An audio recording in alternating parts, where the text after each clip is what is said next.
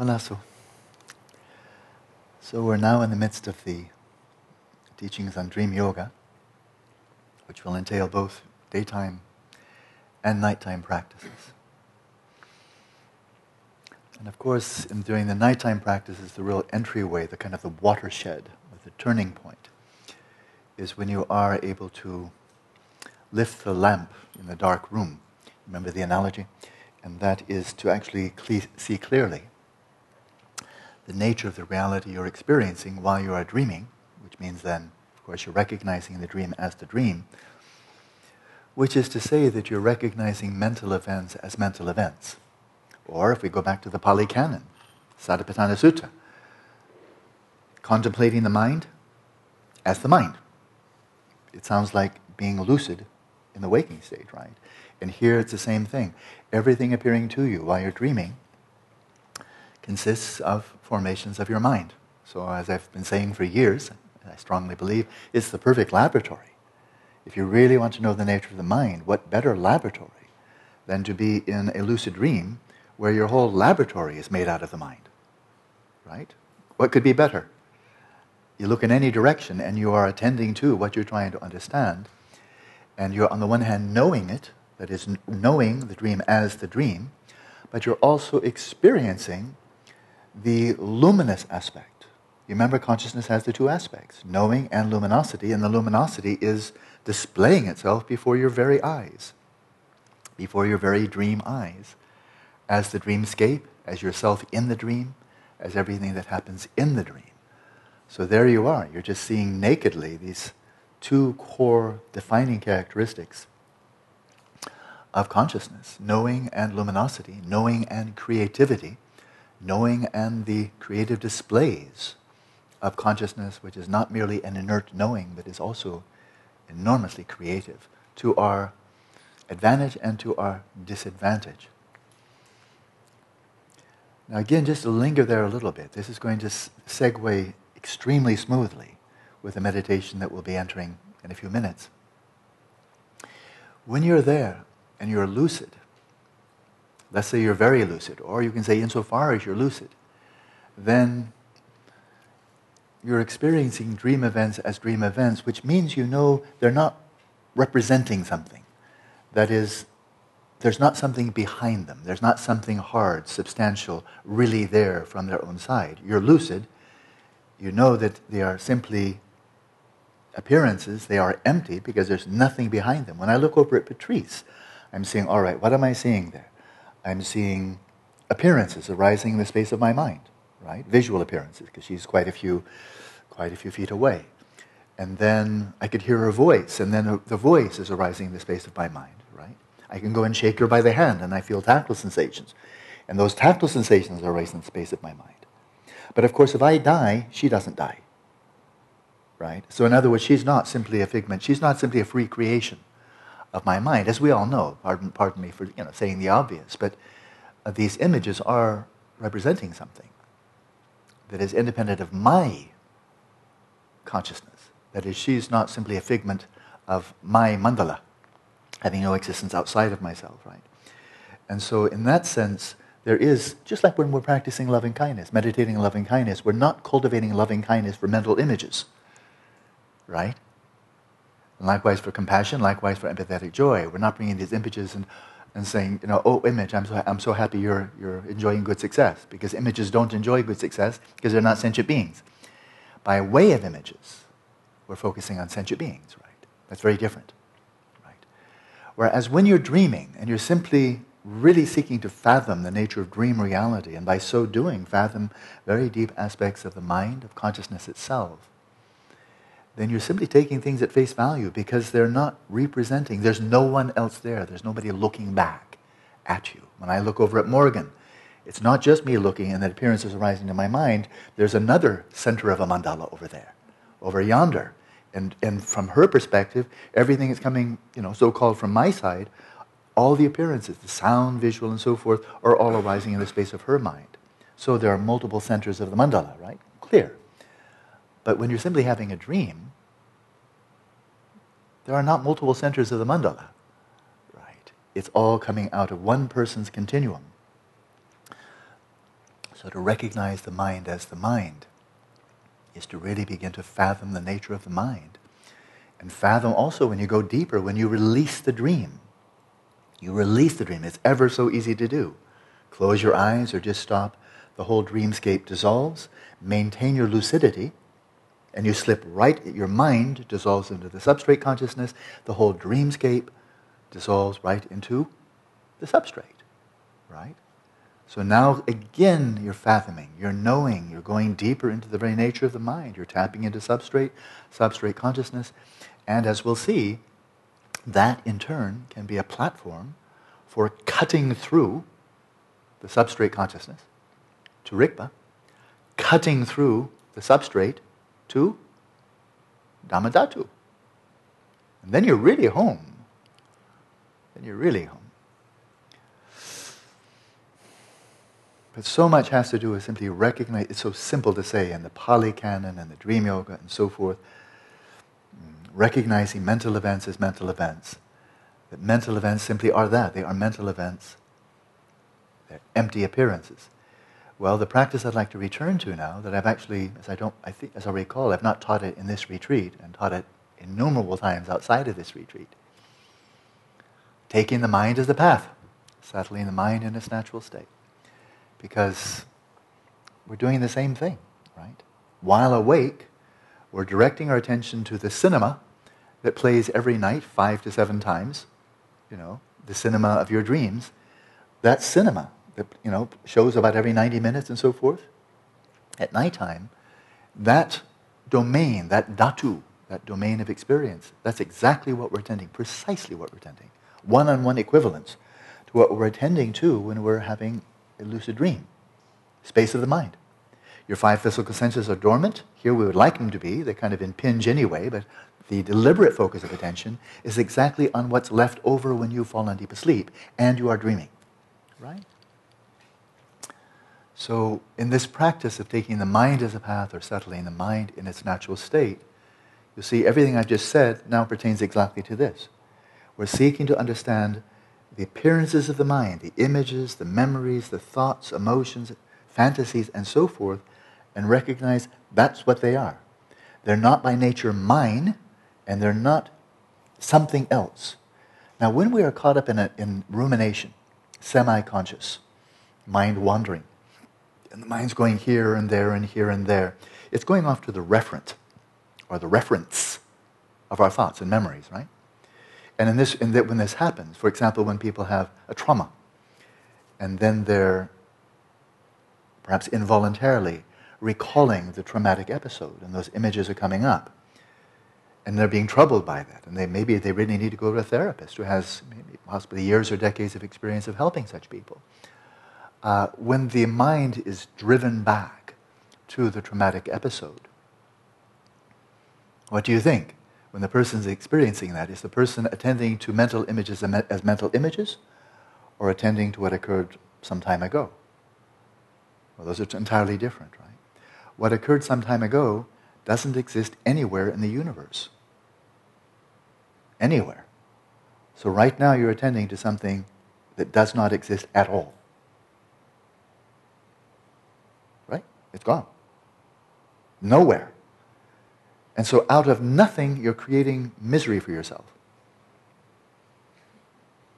Literally out of nothing. It's like having a really bad nightmare. And there's nothing there.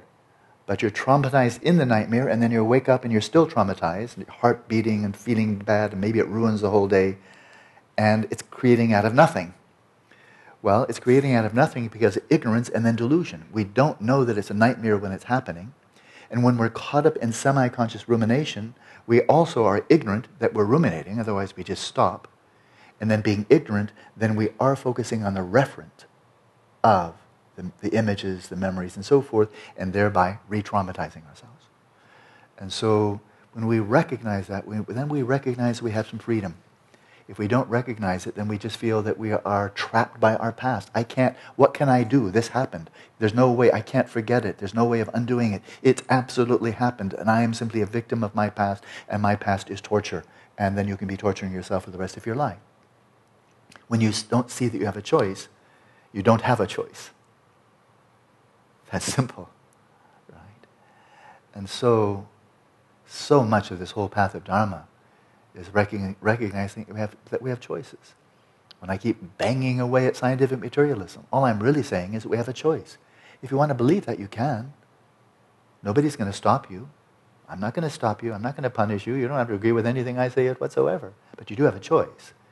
And a lot of people would suggest you don't have a choice. Or if you have a choice, then your choice is you don't believe in science anymore, which means you're an idiot. Well, I'm suggesting, no, you don't have to be an idiot. You don't have to believe in science materialism. That's your choice. Your choice. But you have to see it. You can't simply be told it.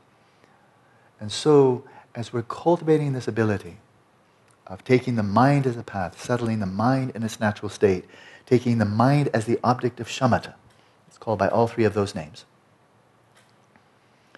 then the crucial element is so strongly parallel to developing the ability of lucid dreaming and then dream yoga is to hold your own ground. Hold your own ground, you know. When we were doing the earlier practice of just resting your awareness and being aware of the fluctuations of the in and out breath, in and out breath, right? Thoughts are bound to arise. I mean, they're not just going to stop because you'd like them to stop. They keep on coming, right? It's okay. But when they come, are you then caught up, like as if somebody puts a bag over your head, like a kidnapper. They come up from behind you. I've seen it in the movies. They come up behind you, and they put a bag over your head, and then they throw you into the trunk of the car, and then you come to someplace. Maybe they even put some chloroform in your nose. So you really pass out, right? And then you wake up, and where am I, right? But the bag over the head is the real clincher. That's what really gets things going, because now you don't know where they're taking you. And so that's what happens when we get caught up in rumination. We're sitting there, oh, I'm totally present. You don't even notice when it happens. You know, you're just sitting there minding your own business, and then the bag's over your head. And then suddenly you're off someplace distant, wandering around, wandering around. I don't like that. Oh, she's pretty. I want to have sex with her. Oh, you know, like... You're actually, she's not there, you know. That's just an image. You can't have sex with her. She's an image, you know. And that guy, he didn't really do anything to you. It's not even a guy. It's an image. You know? So it's really like we've been stupefied, not only drugged, but stupefied. Wanting to have sex with our thoughts, wanting to beat up on other thoughts. It's kind of silly. And it looks really funny, kind of. We do chuckle from the waking perspective. But when we're inside of it, rumination is not pleasant. About 80% of it is kind of unpleasant. So it's about having choices. And so in the practice of just, let's say, this kind of Dzogchen approach to mindfulness of breathing we're doing, resting there as much as we can, not by holding on tightly, because there's nothing to hold on to. It's just space, resting awareness in space. But with that relaxation, developing kind of a Teflon awareness. So even when sticky, gooey thoughts come along, they don't stick. They just pass right on by, and you remain untouched. And the breath comes and goes, breath comes and goes. But you don't have to move with it. You don't vacillate. You don't move from your throne. Well, what I'd like to do in the next session is to prepare us, give us a bit more armor. For being able to practice the shamatha without a sign, or for that matter, mindfulness of breathing. And the armor is that when we're resting there in the stillness of our own awareness, and a thought does come up, we learn through training how to recognize it as swiftly as possible. In other words, we see the kidnapper coming. Gotcha, I've got a paper bag. I want to put it over your head. You know, and then she says, I don't think so. You know, and she backs up. You know, that's what you do when somebody comes with a paper bag to put over your head. When you see them coming, then you can say, I think, well, all things considered, no thank you. I would, you know, keep your paper bag to yourself. And no, I don't really want to get in your trunk of your car, but thanks for the offer. You know, when you see it coming, you can make a choice. When you don't see it coming, then you never had a choice. The paper bag is over your head, you got the chloroform in your nose, and you're in the trunk. There was no choice there at all, right? And so how can we develop the ability to make a choice? If you want to have a rumination, then you can choose to have a rumination if you like. But if you choose not to, you actually have that choice and can carry through with it. Well, for that, we really need to develop an interest, an intent focus, as we're resting in, resting in that stillness of awareness, such that as soon as a thought, an image, a memory, and so on comes up, that we see it as soon as it pokes its head around the corner, or like a cat staring at a mouse hole. As soon as a little mouse puts its head out through the door, out through the little hole, I see you. You catch it right there, right? And then you don't need to do anything about it, as we'll see. But then they won't sneak up behind you and be able to kidnap you. Develop that ability. Now this one, really, I could go on and on and on, but I think a lot of this is familiar. I won't elaborate much. But the practical applications of having this ability, of being aware of the thoughts, images, and, let's not forget, the subjective impulses, the desires and emotions, and, oh yes, let us not forget, the mental afflictions. I would love that I could give you a technique that could just say, you know, here, if you'd like not to have any mental afflictions anymore, well then just do this. I would really like to be able to give you that. I would charge you heavily if I did. I'd want to make a lot of money on that one for sure. But I don't know any such technique that can just say, do this technique, the mental afflictions won't come up anymore. The Buddha didn't have one, so I think I'm probably going to not come up with it either. They're going to come up. Until their root is cut, they will come up. You know. But the question is, when they come up, do you see them or not? And that takes a bit of education. In our modern civilization, East and West, I don't see much difference anymore. We don't. This is a contrived term: mental affliction, mental affliction. I mean, take that to a psychology course, and say, you know, I've been learning about mental afflictions. What do you have to say about them? And they might say, well, you mean depression, or do you mean post-traumatic stress disorder, or anxiety? What are you referring to? Because that's not a word. That's mental affliction. I mean, it's not gibberish, but it doesn't. You're not going to find that term, I don't think. Am I right, Marissa? It's not there. And then they have a lot of terms you don't find in Buddhism, you know, like emotion. How's that one for starters? You don't find the word emotion in Buddhist texts either. That doesn't mean we don't have any, we don't understand them, but that particular category you just don't find in Buddhism. Well, maybe there's value in that. Then we can learn from the psychologists, because they have certainly a lot of insights and expertise that is not cultivated through traditional Buddhist practice. But mental affliction is not a term that children know about, for example. But recognizing, well, there are a lot of mental afflictions. How do you recognize them? We can go through a whole list, and in the fall in Santa Barbara, I'm going to give a one-week retreat on contemplative science of the mind. We're going to go through 51 mental factors. And then we'll get to know them. I will identify each one according to the textbook of my teacher, Gen Losang Gyatso. He wrote a marvelous book on this topic that I just got permission to use, the translation. So I'm very happy with that. My old friend, his name is Gareth Sparham, very good scholar, very good scholar. He translated this. He just gave me permission to use it in this text, which I'm very grateful. It's a beautiful text. We memorize it verbatim, the whole text. All of us did. That's what you do back in the old days. But the point here is that you understand what a mental affliction is generically. That is, what do they all have in common, right? And then you understand them individually. You also understand wholesome, virtuous mental processes and so forth. But the point here being that once you've been introduced to them, like it's like being on the police force and the police being able to round up all the crooks and the gangsters and the lawbreakers and said, okay, police force, I want you to recognize here is, they were so kind to just show up. You know, invite them all to the party. So the police force, you can recognize all the gangsters in town. Would you please introduce yourself? Yeah. And then, yeah, I shoot people, and I rob banks, and I'm a pickpocket. And thank you, that was so much. Okay, I wish we could keep you, but I guess that's not part of the deal. So go back, and you'll pop up and surprise us. You know, but it would be helpful if the police force could have introduction to all the lawbreakers in town. You know, so when they see them, oh, I remember you. You're the pickpocket, aren't you? You know, well, it's getting to know who are the pickpockets, who are the thieves, who are the bandits, the muggers, and so forth. In this society of the mind, you use Marvin Minsky's term. But generically, and because I'm not going to give 51 mental factors right now, generically, mental factors are processes of the mind that disrupt the equilibrium, that rob us of peace of mind, of serenity, of calm, of composure, of balance.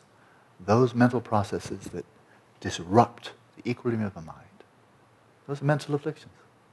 That needs a lot of nuance, and I'm not going to give it right now. But that's the thumbnail sketch, that's the definition. And so to recognize them, well, the chief three, you know, the three on the three most wanted list, that is, we'd love to completely, you know, extinguish them. Delusion, craving, and hostility, that's a good place to start, and then all the derivatives. But to recognize them, exactly what do you mean by delusion? And what is craving? Is it simply desire, or is it more than that? And what about hostility or aggression? Is that simply not liking something, disliking something, or is there more to it than that? Well, this is education. To my mind, this is education that should be offered in every school system in the world. Because it's not Buddhist, it's just recognizing there are toxins in the mind, and whether you're an atheist, a Christian, a fundamentalist, Muslim, or whatever you may be, these are the toxins of the mind. These are what destroy your own well-being, give rise to all manner of vices and evils in the world. They are the root, and to be introduced to them. So when they crop up, oh, you're craving. You're not simply desire, you're craving. And you're the mental affliction of aggression, of hatred, of malice. I recognize that you're way beyond merely dislike or aversion. You've got some real toxicity to you. And that's the nature of delusion that stands at the root of all other mental afflictions. To recognize them as they arise. And that takes some training, but it's not incredibly hard. Just take some training.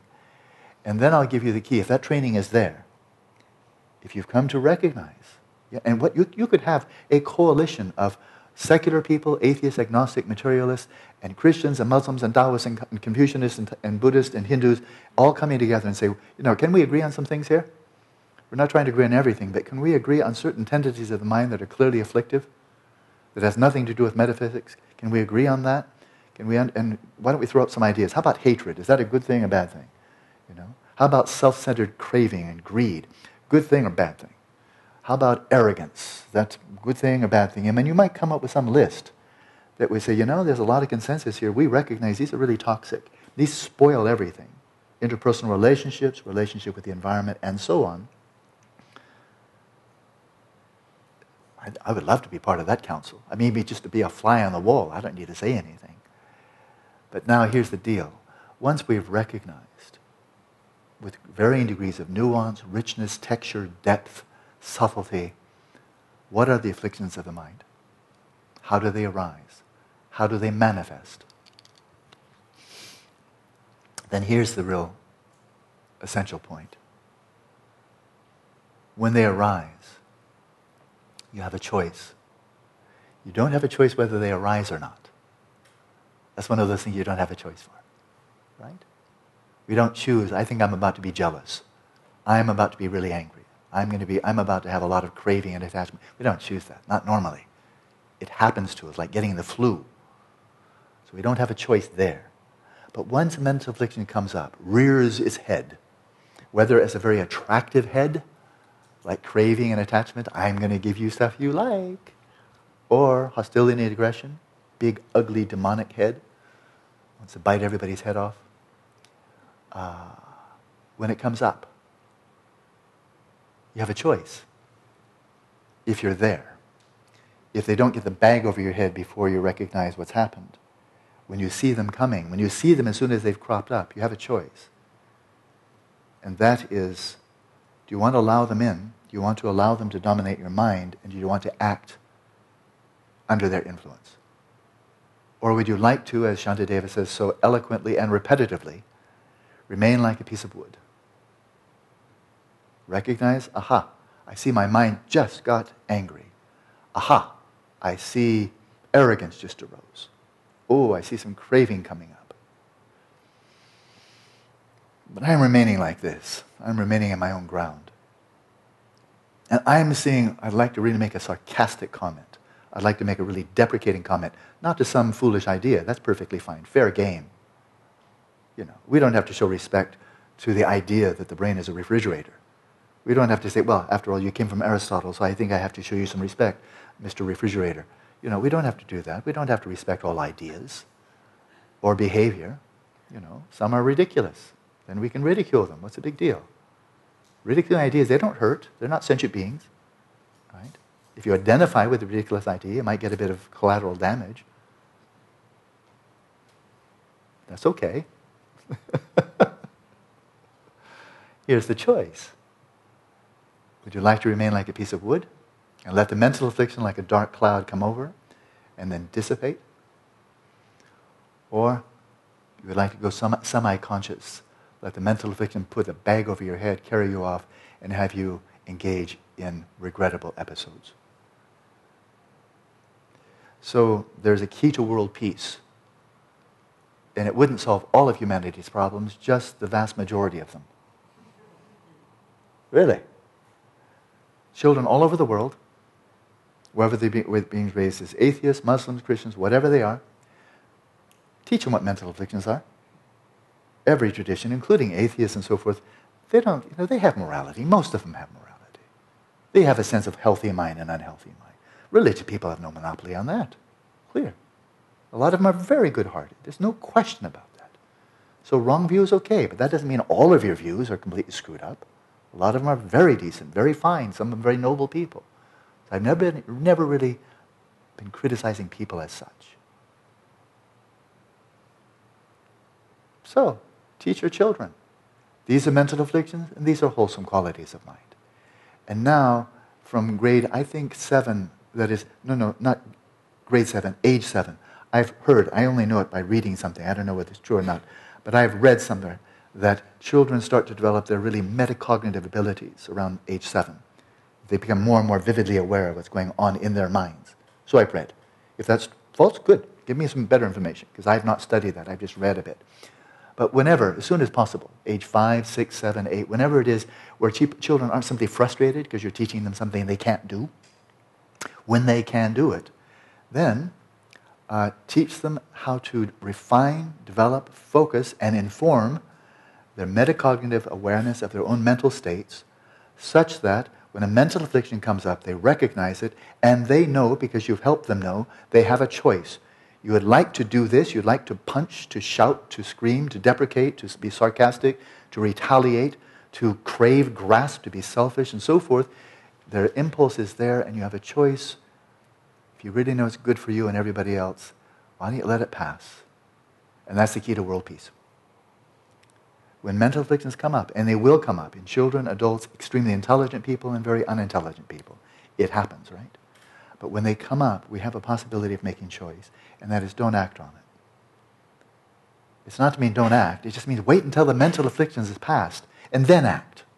Maybe act about the same thing. Maybe something, you know, when there's sexual abuse, there's injustice here, there's lying and deception and exploitation there. Not a time to be passive, but it is a time not to add oil to the fire by bringing your own mental afflictions to the situation and then aggravating that. And then people get pissed off, you get pissed off, everybody's pissed off, and then we have, you know, conflict everywhere.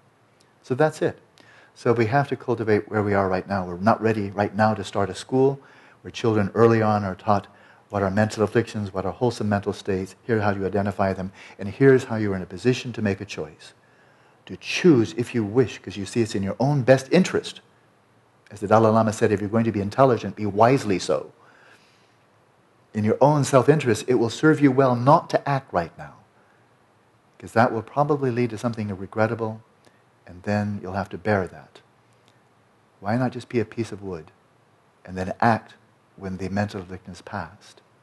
That would solve most of humanity's problems right there. Simple. And no religion involved. You don't have to believe in karma or anything else. Right? It really would do it. Shantideva said it in so many words about what, I think it's already in the notes, about a half-dozen verses. Be like a piece of wood, be like a piece of wood. People get mental afflictions, but at least we don't have to make them contagious. We don't have to enact them in the world. So, in conclusion, this took longer than I expected, but it often does, this very strong parallel there. To become lucid with respect to your mind in the waking state and making that a habit. When you're eating, you're walking, you're just doing whatever you need to do throughout the course of the day, that there is kind of like being aware of your dashboard, being aware of your speed, the engine temperature, the, you know, tachometer and so forth in your car. You're aware of the feel of the car. If it starts to make some strange sounds or whatever, if you're a good driver, that's a sound I'm not aware of, I might need to pull over, or whatever, or I see I'm just about out of gas, or whatever.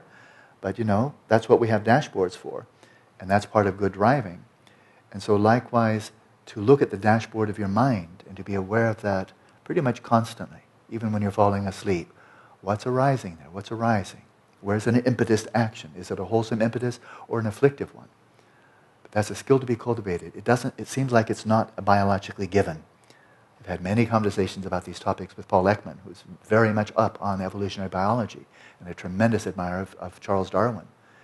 And there are some things that we're naturally gifted for biologically, and some we're not. And this isn't one of them. This is not something that people are just naturally gifted by a biological imperative for survival and procreation, to be aware of what's going on in our minds. It's something, ability we do have, but it doesn't get better if you don't use it. And it can atrophy if you don't use it, even to the point that some very intelligent people say, we don't have such an ability. And I've cited them already, no need to do so again. But if you don't use it, you lose it. If you've lost it, you don't know you have it. If you don't have it, you think nobody else has it. And then you share your delusion like swine flu and delude a lot of other people to persuade them they don't have it, which means they'll have no incentive for cultivating it, refining it, using it to their own benefit. You know, that's where some passion arises to me. You're not only screwing up yourself, you're screwing up whole generations of people because you're spraying your ignorance and delusion and your metacognitive deficiency and telling everybody that's the norm, that you're healthy and they have to not rise above your level. Sigh. You know, that shouldn't happen. You know, I suck at art. I can't draw. I can't even draw a circle.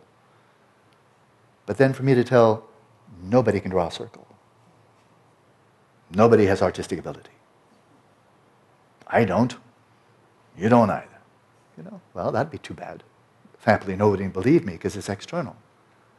But metacognitive, that's internal. So you can bluff your way through, you know, especially if you speak from a perspective of authority. So there it is. I'd like to read one short passage from Lerat Lingba, and then I'd like to have a silent meditation, so you don't have to multitask. This is just a brief reminder from a wonderfully succinct account of this that I have taught, as far as I can tell, countless times by now. But I'm not going to read the whole passage, just a short, right to the point. This is from Lerat Lingba, 19th century. He lived from 1856 to 1926. His commentary, which was actually an oral commentary that was written down, his commentary on settling the mind in its natural state, in his general commentary to the heart essence of Vimalamitra, or Vimalanyingtik. So here, you can just read this. I'm not going to give instruction now because I think overall you really know this. This is just a reminder, and it's short.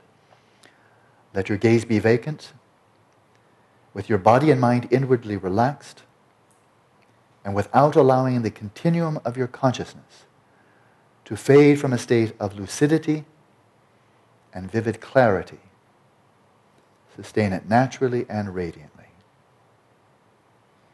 Do not contaminate it with many critical judgments. Do not take a short-sighted view of meditation. And avoid great hopes and fears that your meditation will turn out one way and not another. At the beginning, have many daily sessions, each of them of brief duration, and focus well in each one.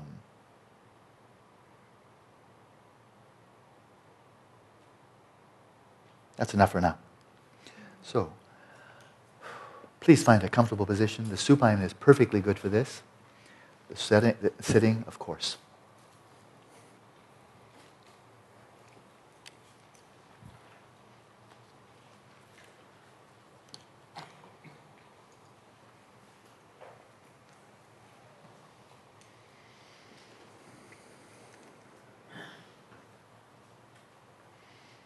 So once the bell is rung, I will be silent, so I suggest you begin with settling body, speech, and mind, of course, spending some time just resting in the stillness of your awareness, being aware of the ebb and flow of the fluctuations of the breath, and then turn your attention single-pointedly to the space of the mind and whatever arises in it,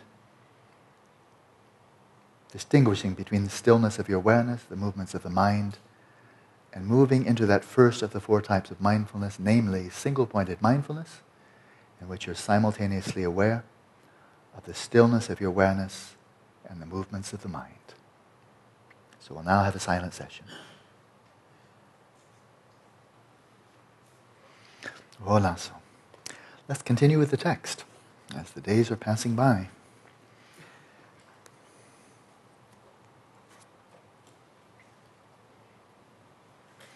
So, we're on now page 143. And he's given a bit of theoretical background in this section on the impure, illusory body. Impure means created by the power of karma and klesha, so our ordinary body, ordinary sense of being embodied. So now, within this context, he says, here then fasten a very clear mirror on a cubit-high post in front of you. So about 2.5 feet, something like that. So, but basically, just put a mirror in front of you. Bathe yourself and look at the mirror image of your form adorned with ornaments. So, sorry for the guys here, we're probably kind of out of luck. I don't know how many ornaments you brought, probably also the women here, but people listening by podcast, knock yourself out, you know. Men, put on your finest attire, women, the lipstick, all the stuff that you do. And, you know, make yourself look glamorous. And even take a bath, you know. And then as you're gazing at yourself, then praise it. Praise this, as you're looking at the reflection of yourself in the mirror, praise it and so on. So lavish. I mean, have some fun with this one, you know. Have some fun. I'm not going to give any script. You can make your own script, but, you know, get into it. Praise it and so on, see if there is a mindset of pleasure or displeasure as you're gazing right into your eyes with such admiration, bordering on intoxication, you know. Even if you're elderly, you know, you look so distinguished. You've aged so well. There's such dignity in your very demeanor. There's a nobility to quality in those wrinkles on your face. You know, you arouse a sense of awe and deep admiration. This is the dignity of old age. Everybody should want to look like you. Unlike those unripe, pink young people.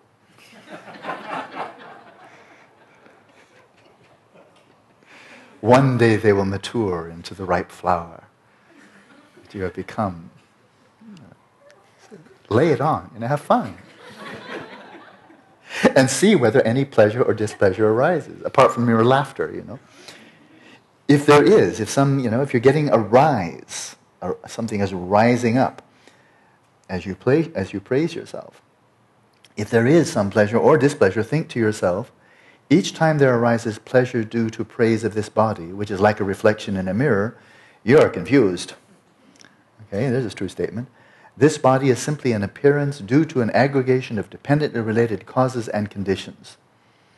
But in reality, it has never existed.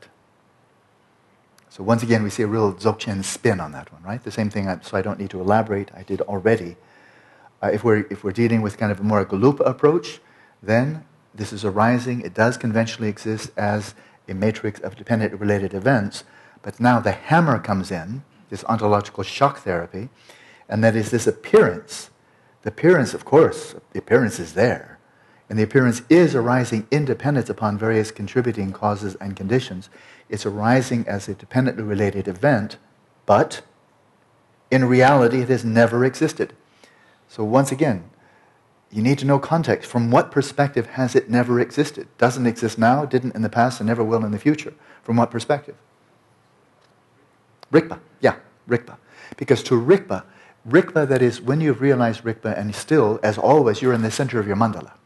You always are. Whether you're in a hell realm or a pure realm or anything in between, you are in the center of your mandala, right? And so if you are viewing reality from the perspective of Rigpa, especially, let's say you've just gone to the culmination of the path, you've achieved what is called Chunya Zepin Nangwa. It's the culminating of 4 visions in the direct crossing over, the culminating phase of Dzogchen. The final one is Chunya Zepin Nangwa.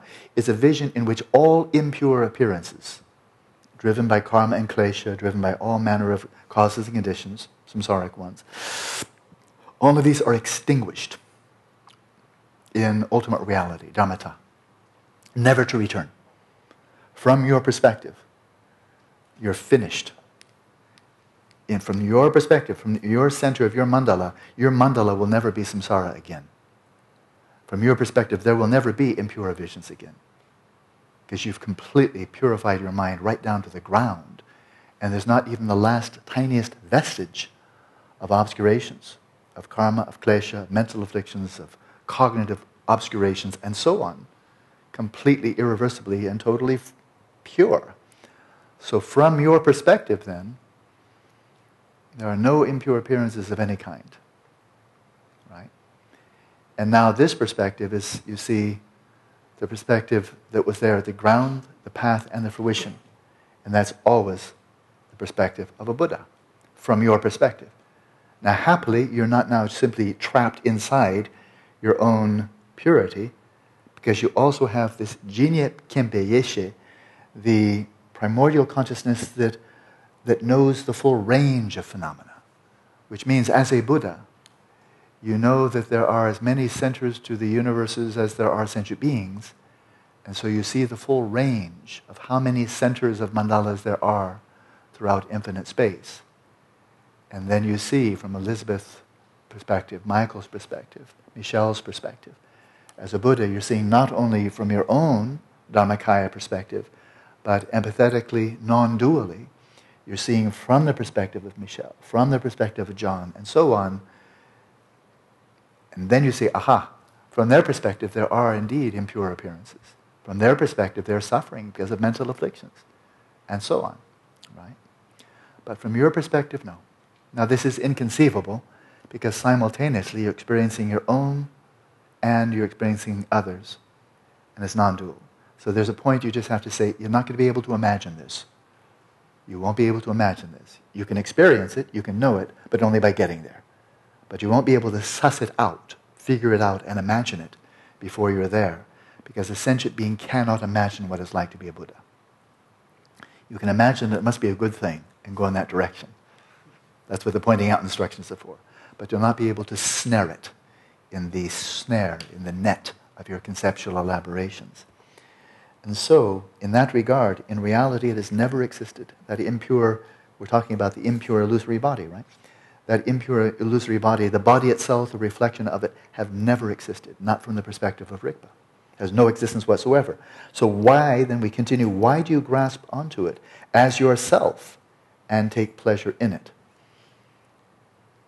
So you're challenging an old habit, and you're challenging it with the sharp sword of wisdom. Why are you identifying with this which was never been you, never will be you, is not you now? Why are you doing that? You're only setting yourself up for suffering. And if we go back to foundational Buddhism, if we ask, what is the source, what is the origin of that third dimension of suffering? Let's wrap all of this, let's have all of the fabric of this retreat all interweaving, right? We had the three modes of suffering, remember? Explicit suffering, suffering of change, and then one, just for shorthand, I'm calling existential suffering. If we go to the classic sources in Buddhism, what's the cause of this existential suffering, our fundamental existential vulnerability to suffering of all kind? What's the cause? And the answer in Tibetan is Dzogchen Nyewa Rinpoche Pumbo. It is the skandhas, the aggregates, the psychophysiological aggregates that we closely hold on to. It's because we are closely identifying with our bodies, our mental processes, states of consciousness, just everything there, the body and mind. Because we are closely identifying with our bodies and mind, therefore we are subject to existential suffering. That's the answer. That's the right answer. That's not an opinion. That's the right answer. In Buddhism, it's universal. Well, he's saying, why don't you stop that? Why don't you stop doing that? And that is, why don't you start seeing you have a choice? This is what Buddhism is so much about. It's just recognizing you had choices where you never knew it. And once again, if you don't know you have a choice, you don't have a choice. So, why don't you stop? And just recognize, as we see right there in the Pali Canon Satipatthana Sutta. And then one contemplates the body as what? As the body. Not as myself, I'm too chubby, I'm too skinny, I'm too old, I'm too wrinkly. No, it's just a body. Has no owner, it's just a body. It arose in dependence upon causes and conditions, none of which were you. Right? None of which were you. You weren't the sperm, you weren't the egg, you weren't the food, you were none of the causes. It arose in dependence upon a whole bunch of causes and conditions which were not you, and now that it's there, it's still not you, and when it dies and turns into mulch or fertilizer or ashes, it won't be you then either. Never has been, is not, and will not be you. So then why are you identifying with this you, the body? And being happy when somebody says, oh, you look so young. You've hardly aged. You're getting younger. Oh, man, doesn't that bring a warm feeling to your heart? You're looking much younger than the last time I saw you. You must be doing something right. Because young, of course, is intrinsically good. That's why we'd all like to look like babies, because they're younger than most of us, you know. The board meeting at, Google and so forth have a bunch of little babies showing up, because they're the cutest, you know. So why are you doing this? If somebody says, oh, you're looking unwell, or you've really aged since I saw you. What happened?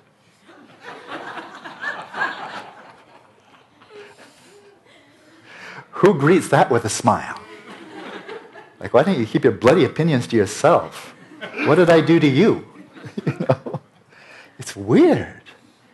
But there it is. He's saying, get over it. You have a choice. Oh, it's time. Stop it.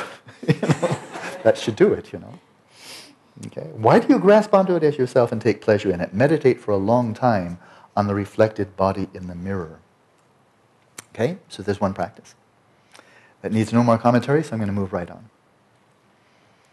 But you see, if you're going to do this on the positive side, praising yourself, then you need to do it on the negative side too, right? So that's where we're going. Kind of obvious. This is daytime dream yoga, so don't tell me you can't do it, right? No whining, please. No, I can't do dream yoga. I haven't had a lucid dream. Wah, wah, wah. You can look into the mirror and abuse yourself. At least you can do that. I'm sure you can do that. Don't tell me you can't do that. If you don't have a mirror, I'll find one. No, there's mirrors in every room here. You can find them. So then we move on. Then utter abuse and point out numerous failings.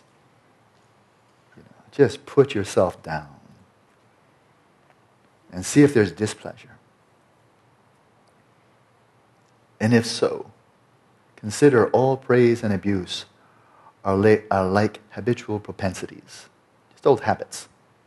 And since the body has no essence, the attitudes of pleasure and displeasure are confused. Okay? So in other words, it's just maintaining this complete sense of equilibrium. And it's the equilibrium having no target. Having no target. If somebody says, you're really seriously... Oh, whatever they say, don't even give an example. But about your body, then, well, it's like you're criticizing this chair. This chair I'm sitting on. It's my chair, right? You see, I find that's a really ugly color of the chair. It's charcoal, it's kind of like disgusting. I mean, where's the color? This is Thailand. What are they thinking of? A black chair for Dharma. What is this? A bench, a chair, a couch? What in the hell is this thing anyway? This is so inappropriate. And it's squishy. I guess it's made for people with bony butts. So you can insult this chair as much as you like. Do you really think that's going to get to me? Like, oh, you're hurting my feelings? Really? You can if you like. You can go ahead and just start insulting the chair as much as you like. It's my chair. I get to sit on it for 8 weeks, right? But it's just a nominal my chair. And then I won't have it anymore.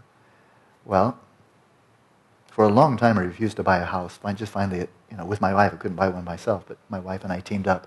But for years and years before we finally bought a house, I said, why should I buy a house? I'm only renting my body. The body's on loan. Like, the lease will run out any time now. And to think that I own a house which is much, much bigger than my body, now that really belongs to me. But then I know my body doesn't. Because if it belonged to me, it would never get sick. You know, I just say, body, stop it, you're mine. And look handsomer, for heaven's sakes. You know, if it's mine, I mean, shape up, look handsome. I want to look like, you know, Richard Gere 30 years ago.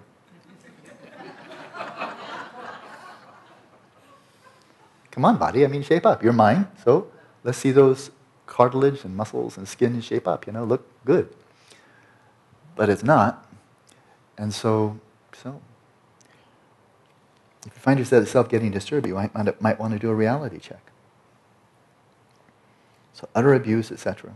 Clearly meditate on the mirror reflection as your mental object. In other words, it can't be you. If it's a mental object, it can't be you. It's something appearing in the space of your mind, like your thoughts, images, memories. They're not you. The image of your body, it's not you. It's a mental object. Therefore, it can't be you, right? Anything that's arising as a mental object can't be you because you're over here on the subjective side. So if it's appearing as something you can perceive, then it's not you. So look what happens in the 4 applications of mindfulness. You're running the whole gamut, the whole spectrum. You're looking at your body inside and out, all the individual parts, all the elements and so forth, and they're all arising as objects of the mind, right? They are, which means they're not you. And then you observe feelings as feelings. Well, that means they're not you. And then mental events as mental events. Well, that means they're not you. And phenomena as phenomena, they're not you. So then you ran through everything that might be you. None of them are you. And then you turn right in upon consciousness and observe that. And that can't be you either. So then you finished. None of that is you, and none of that is by nature yours. So that's a big step in the right direction. So clearly meditate on the mirror of reflection as your mental object and alternate between praise and abuse and equalize them, and that is one session. Until there's just no rise, there's no emotion coming up, whether you're just lavishing praise upon yourself or hurling abuse and ridicule and disparagement and so forth, when it's just even. Because there's no target for any of them. If you praise this body, well, that's all very well, but you missed me because you just hit the body, and that's not me, and it's not even really mine, so knock yourself out. Praise it if you like. If it makes you happy, go ahead. And if somehow you're able to release some tension and so forth by abusing the body verbally, that's fine. That's fine too. If that makes you happy, it kind of releases some discharge, like sneezing or passing wind. It kind of gives you some relief. Then go for it, you know. But it has nothing to do with me, really. It's just a body, right? Until it's even, really even. So that's one session. Since our time is a little bit short, that is time going by, we'll continue. And this is so clear that I'll bring a bit more. So that was about the body, right? So we're going to do, obviously, body, speech, and mind. Just finish with the body. And all of this is about not identifying with, not, first of all, not reifying, and then not identifying with, and thus making yourself a target. So somebody says, oh, I think you've put on a few pounds, and then feeling contraction, like, oh, and like that was injurious, like, do other people notice that in fact I have, and I'm really embarrassed about it? But if I get an extreme makeover, I'll feel much better about myself. Crazy. This is where the media, the entertainment, is just taking delusion and just saying, let's just make it bigger. Let's just glorify delusion. So you'll look better, and then you'll feel better about yourself, but of course then you'll think less about other people.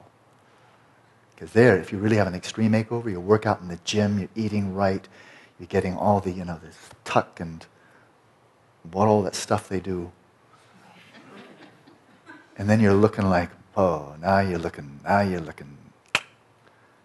And not like them, who couldn't afford the extreme makeover, you know. But thank goodness I don't look like them. So, just delusion upon delusion, and you're paying for it. At least delusion should be free. Okay, now speech. Then for the training in the speech, being like an echo. So your body's like an illusion. Your body's like a reflection in a mirror. And that your actual body is like a reflection in a mirror. It appears, but it's empty, as he said, empty of essence. It has no essence, which means no real substance to it. It's all just layer upon layer of empty appearances. And that is it. A friend of mine, this eminent neuroscientist, this was years ago when cognitive neuroscience was just starting. They wanted to know what the brain looked like. And so one of the techniques, a long time ago, but it was very good technology for the time, they would, what he would do, and he invented this technique, they'd freeze the brain after the person had died. That was very nice of them.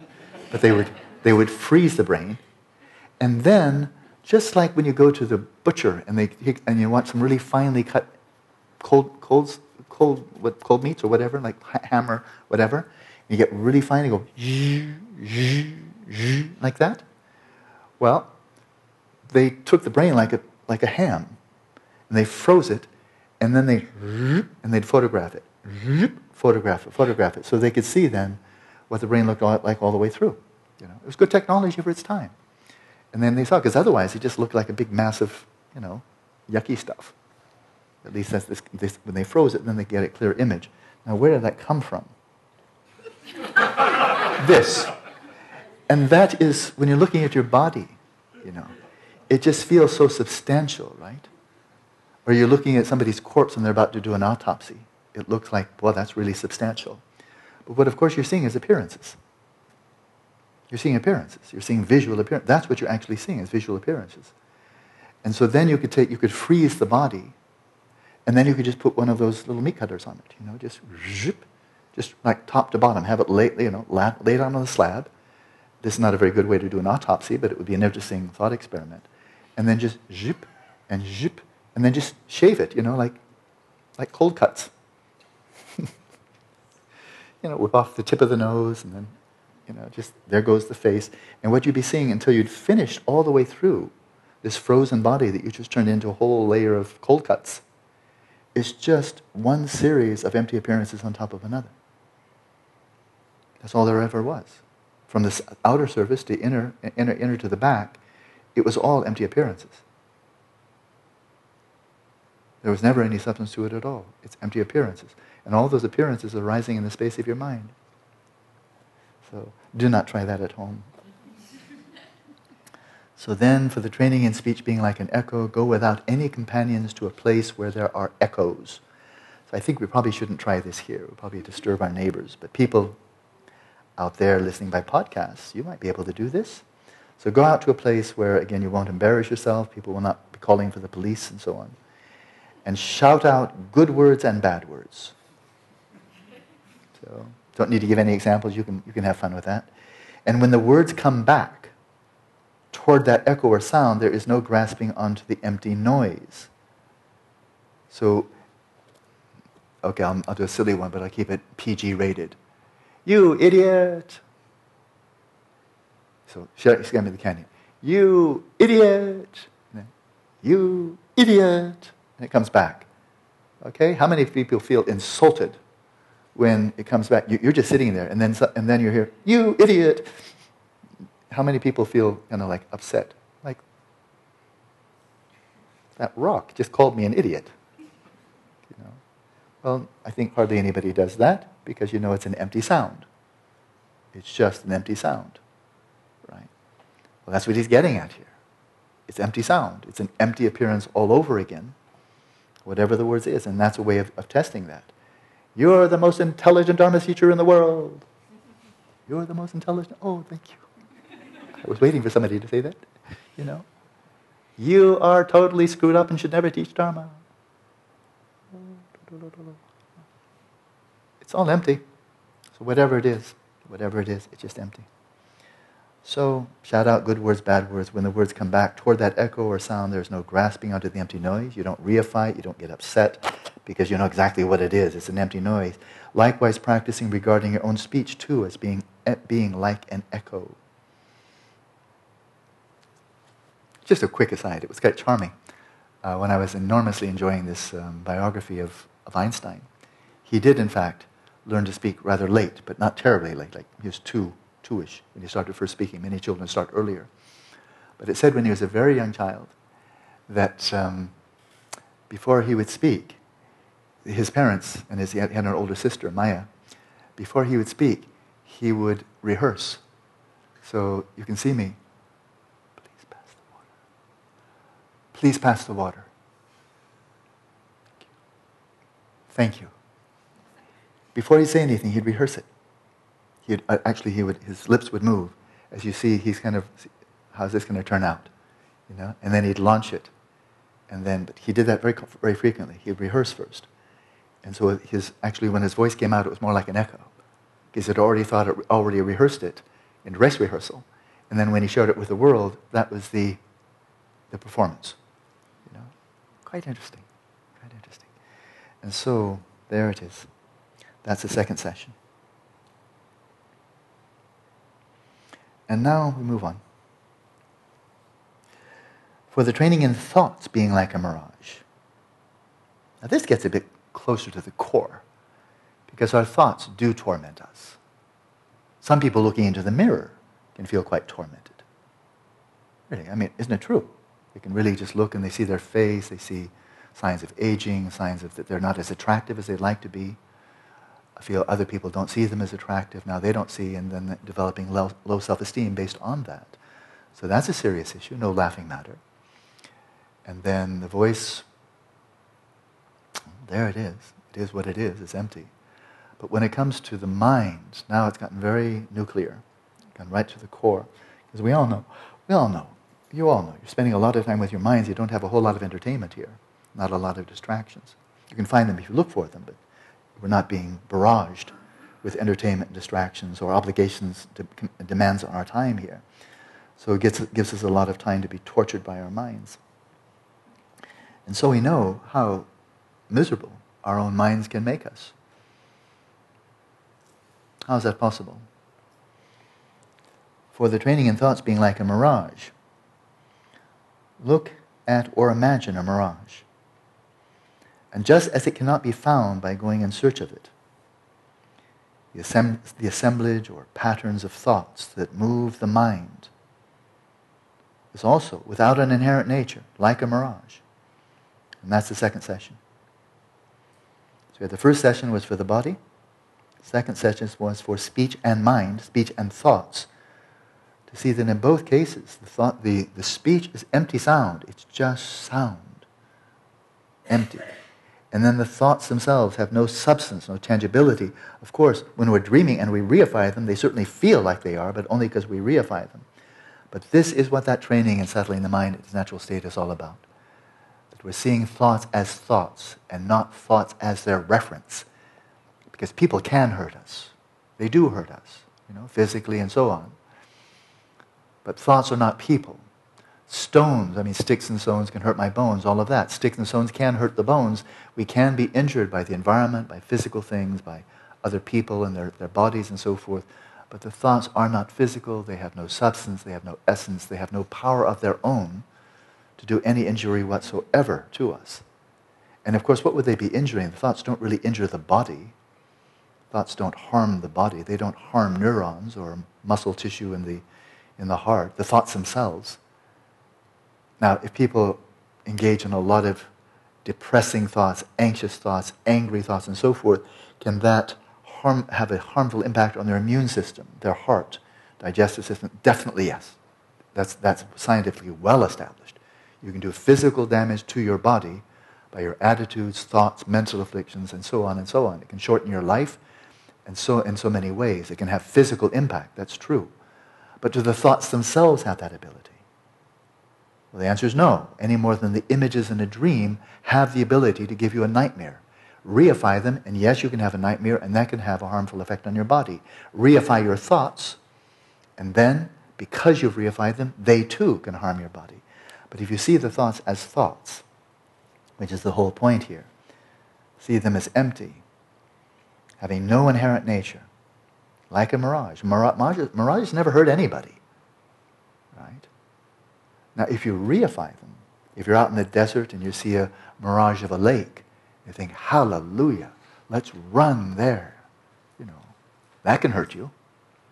You'll die on the way, right? But not because of the mirage. Mirage did not harm you. You're deluded. You thought it was water. It's not water, it's a mirage. So if you recognize the mirage in a mirage, how can that possibly harm you? I think kind of impossible. any more than a reflection in a mirror or images on a television screen can harm you. Reify them, oh sure, reify anything can harm you, okay? Even things that don't exist at all. So, that is the second session. And we're finished. I thought there's more of it. Nope. That's it. That's the second session. That should keep you busy till tomorrow. And then if you will, what I would suggest is I think a lot of you have now kind of found your niche, found one or more shamatha practices, maybe a combination plate, earth and sky or earth and wind, what have you, that you find helpful. I'd really encourage you, stick with it, you know, stay with it. Find what really helps. Go with your strengths. Don't beat yourself up over your weaknesses.